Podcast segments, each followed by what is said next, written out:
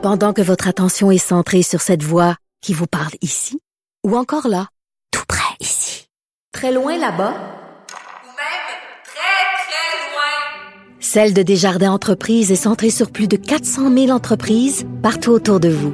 Depuis plus de 120 ans, nos équipes dédiées accompagnent les entrepreneurs d'ici à chaque étape pour qu'ils puissent rester centrés sur ce qui compte, la croissance de leur entreprise.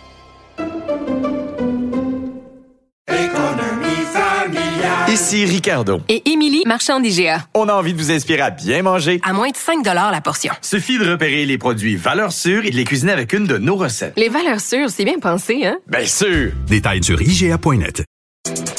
Sophie Durocher. Entendez les dessous de sa dernière chronique. Cube Radio. On sait qu'il y a des gens qui sont prêts à tout pour euh, refuser vraiment euh, le vaccin pour des raisons parfois euh, légitimes, des raisons qui leur appartiennent. C'est vraiment des, des, des considérations qui peuvent parfois être légitimes.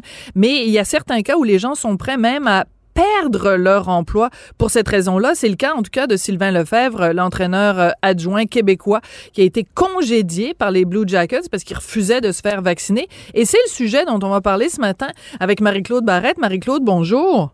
Bonjour Sophie. Écoute, euh, c'est surprenant quand même que quelqu'un aille jusque-là. Faut vraiment être euh, boqué. Ben, tu sais, j'entendais beaucoup de gens avant, par exemple, qu'on mette en place euh, le passeport vaccinal. Les gens disent, oh non, ben moi, de toute façon, je me ferai jamais vacciner, j'irai pas au restaurant. Au pire, je vais arrêter de travailler.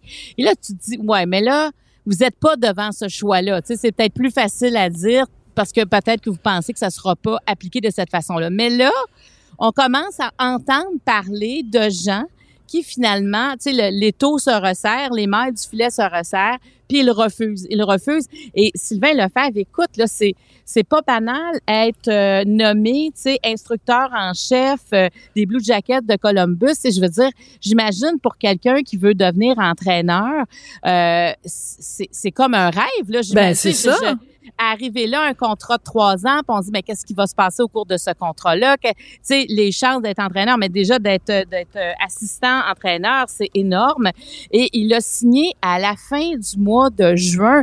Et moi, je me souviens que ça a fait la nouvelle parce qu'il y avait Absolument. il y avait une grande fierté par rapport à ça. C'est une reconnaissance aussi pour lui.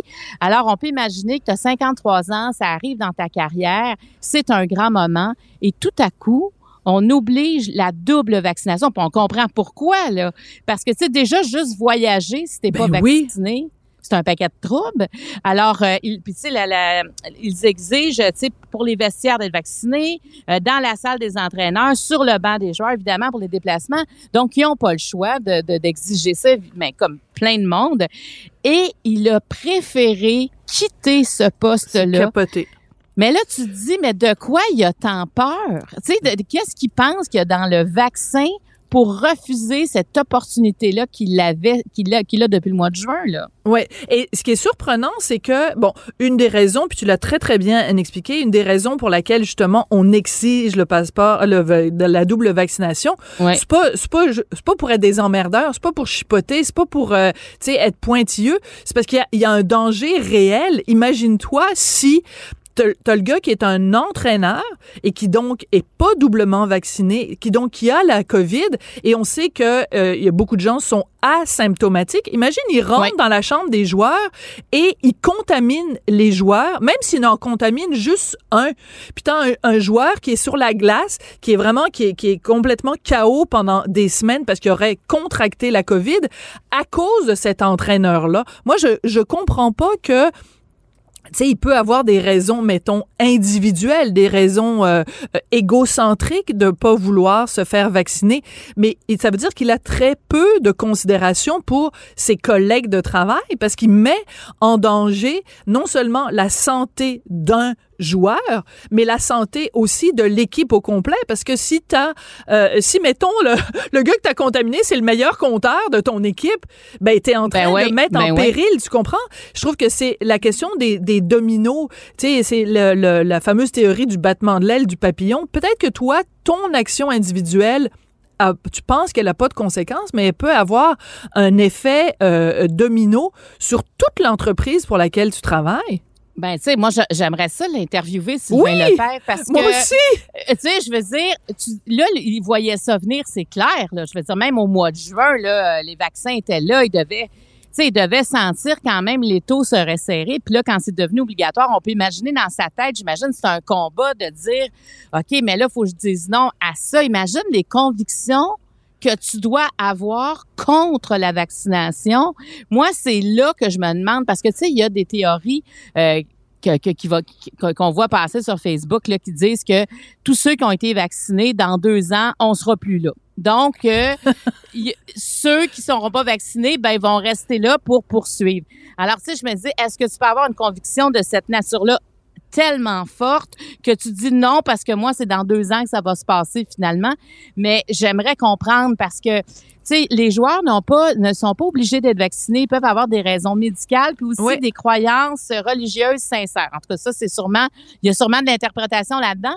Mais je comprends qu'il faut protéger aussi ces joueurs-là Ben qui oui. sont peut-être pas vaccinés. Mais en même temps, je me demande comment ils font pour voyager. Ça fait qu'il y a beaucoup de, de questionnements parce que les règles, quand même, se resserrent de, tu sais, de semaine en semaine dans les différents pays parce qu'on veut mettre fin à cette pandémie-là. Donc, on n'a pas le choix de, de, de se protéger, de protéger les autres. Mais ça, vraiment, j'espère qu'il donnera une entrevue parce que je me dis, quand tu as des convictions aussi fortes qu'il en a pour dire non à une opportunité de rêve, ben il faudrait qu'il soit qu'il y ait des convictions assez fortes pour les assumer et les dire haut et fort. Tu peux pas Oui. juste t'en aller chez vous. Hey, on peut-tu comprendre qu'est-ce qui se passe dans la tête d'un homme comme Sylvain Lefebvre? Euh, Sylvain Écoute, Lefebvre. je vais faire, je vais faire un, un parallèle peut-être un peu boiteux, mais euh, tu sais par exemple les gens qui sont témoins de Jéhovah refusent les euh, transfusions sanguines et même si leur vie est en jeu, même si leur vie est en jeu, ils préfèrent mourir plutôt que d'avoir une transfusion sanguine.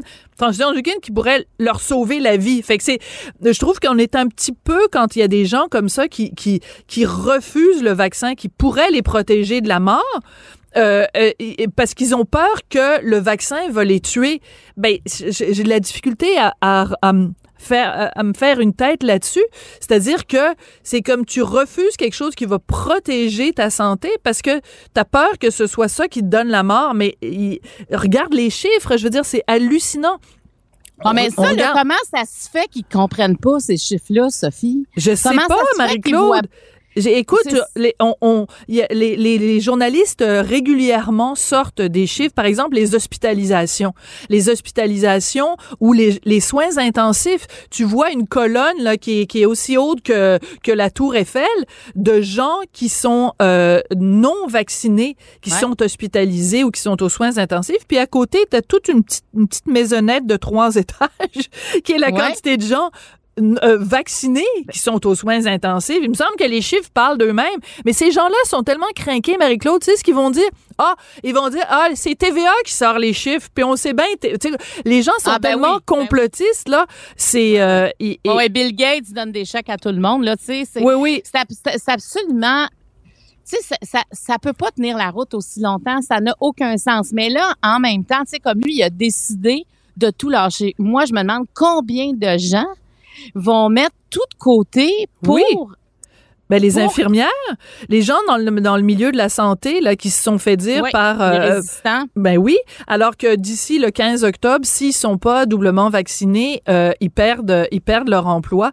Mais il y en a qui vont dire je préfère perdre mon emploi. Donc on va se retrouver euh, par la force des choses avec déjà une, une, une encore plus grande pénurie de main d'œuvre dans le domaine de la santé, alors qu'on en a besoin plus que jamais. Ouais. Parce qu'il y a des gens, moi, tu sais, quelqu'un qui est entraîneur sportif qui refuse le vaccin, je veux dire, il a peut-être des raisons, mais quand tu travailles dans le domaine de la santé et que tu dis, je veux, je veux tellement pas euh, avoir le vaccin que je suis prêt à perdre mon, mon emploi alors que tu travailles dans ce domaine-là, que tu, tu vois tous les Ouais, jours justement ouais. Les, as vu les bénéfices.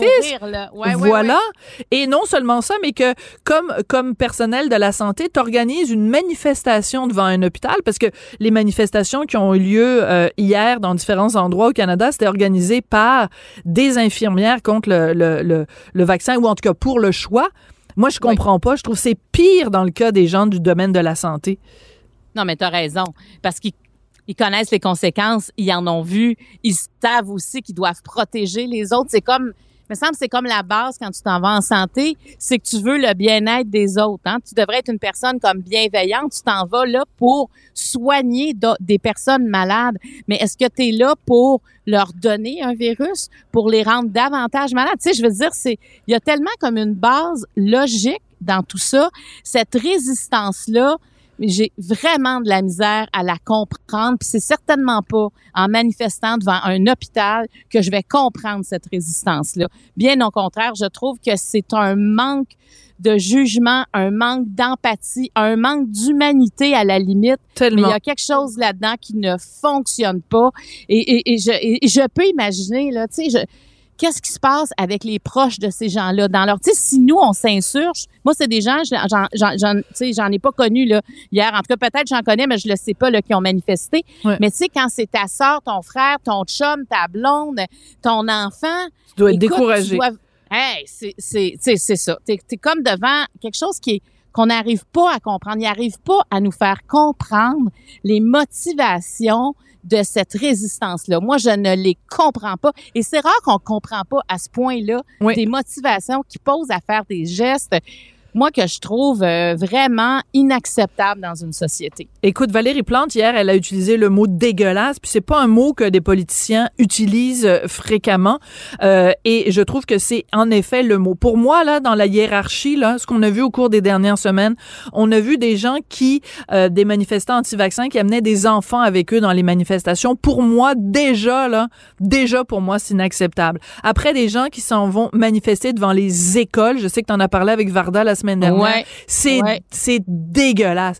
Mais là là, c'est comme on était rendu au sous-sol, là on est rendu au niveau du métro. Là on est rendu vraiment dans les bas-fonds. Aller manifester devant un hôpital, aller manifester alors qu'il y a des gens qui, euh, tu sais, justement, des proches de gens hospitalisés qui euh, se font euh, intimider. Tu sais, un Ouais. hôpital, ça doit être un endroit calme, ça doit être un, un endroit paisible.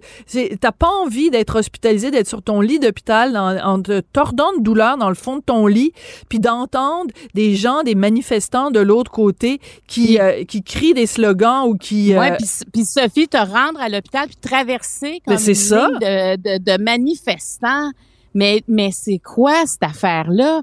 Puis en plus, on dirait qu'ils comprennent pas les chiffres. Moi, je te dis, là, j'ai une incompréhension, puis je comprends pas non plus. Tu sais, quand ils nous expliquent, on dirait que on comprend pas pourquoi ils veulent pas être vaccinés. Le pro, être libre, mon corps m'appartient. C'est quoi cet argument-là? On fait ça pour les autres et pour soi. Donc, euh, en tout cas, puis, puis tu sais, on dirait là que ça devient, ça se corse, hein? On le sent là que la pression est tellement forte sur ceux qui, et celles qui ne veulent pas se faire vacciner qu'il y en a là-dedans les plus résistants qui, qui s'en vont au front. Et là, on le sent. Alors là, j'espère juste que ça ne va pas dégénérer. Mm. Euh, sont quand même pas, c'est quand même pas la majorité, hein? Faut Ben dire, non. Il y en a beaucoup qui. Puis il y en a de sont- moins en a en beaucoup- moins. Oui, Parce que, écoute, ça, chaque jour, là, je regarde, moi, évidemment, tu fais la même chose, euh, Marie-Claude, on regarde les chiffres, là, de Christian Dubé. Moi, je, je, je, suis- je suis accro du compte Twitter de Christian Dubé parce que il met toujours les, bons les chiffres en perspective, puis tout ça. Puis chaque fois qu'il dit, mettons, euh, bon, hier, il y a 6000 personnes qui ont pris rendez-vous pour se faire vacciner. Moi, je me dis, ça fait 6000 niaiseux de moins. Je veux dire, c'est comme la, la, la quantité de, de gens qui sont des résistants. Tu sais, des gens qui ont, qui ont procrastiné, des gens qui ont dit, ah, ben, moi, je vais le faire plus tard. Ben, ils retardent le groupe. Mais le groupe est de moins en moins retardé, justement. Puis- On s'approche, là, de l'objectif. Absolument. Puis il faut pas oublier que, tu sais, ceux qui contractent la COVID sont, ils ont aussi une immunité qui s'ajoute, hein, parce que je parlais Oui, à un épidémiologiste la semaine dernière, puis il disait, faut pas oublier ceux qui sont la COVID, euh, ceux qui ont la COVID aussi renforcent la couverture immunitaire d'une Mhm. société. T'as tout à fait raison. Donc, euh, c'est Oui. pas qu'on en veut beaucoup, mais je veux dire, ça fait quand même partie de. Il y en a de. Tu sais, à chaque jour, il y a quand même beaucoup de gens qui se font immuniser, puis faut continuer dans ce sens-là. Mais c'est juste que ces manifestations-là viennent me chercher au plus profond de moi-même. Je trouve ça épouvantable, parce que, tu sais, ce que Sylvain Lefebvre a fait, je me dis, mais il y en a combien qui vont faire ça? Tu sais, lui, c'est parce qu'on le connaît sur la place publique, mais est-ce que, tu sais, quelqu'un qui quitte l'enseignement, euh, ça, on le saura pas nécessairement, euh, mais c'est des gens qu'on a de besoin. On est dans une période de pénurie de main-d'œuvre en plus.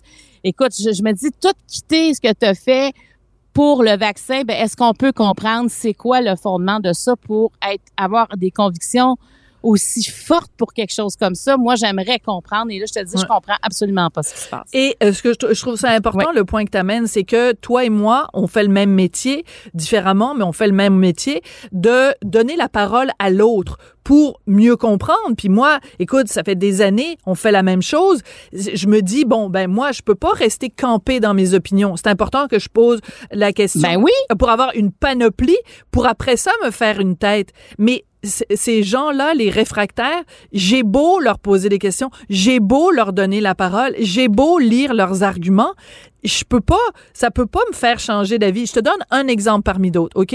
Euh, Michelle Blanc, qui est une femme que je respecte, une professionnelle, une spécialiste des médias sociaux, une spécialiste vraiment de tout ce qui est euh, le, le réseau informatique, être branché, puis tout ça. C'est une fille branchée, OK? Euh, je je l'admire beaucoup, puis je trouve que son combat justement pour les droits des personnes transgenres, c'est quelqu'un qui est, qui est raisonné, c'est quelqu'un qui arrive à bien, tu sais, qui a un côté pédagogique où elle explique bien les affaires. Ben écoute, récemment, elle a mis sur les médias sociaux que euh, elle, elle était, euh, qu'elle avait peur du vaccin parce que quand elle était euh, au cégep ou à l'université, elle a rencontré quelqu'un qui avait subi les conséquences de la thalidomide, tu sais, ce, ce médicament Oui. que les femmes prenaient à une certaine époque pour contrer les les nausées Ouais. quand on est enceinte. Et ces femmes-là, beaucoup de, de gens qui ont pris de la thalidomide ont donné naissance à des enfants qu'on appelle les enfants de la thalidomide qui venaient au monde sans bras, sans jambes, avec des membres difformes. Et là, je me disais, attends deux secondes, Michelle, elle a peur de se faire vacciner parce que à une autre époque où on contrôlait pas les médicaments, il y a euh, euh, des, des individus qui sont nés difformes.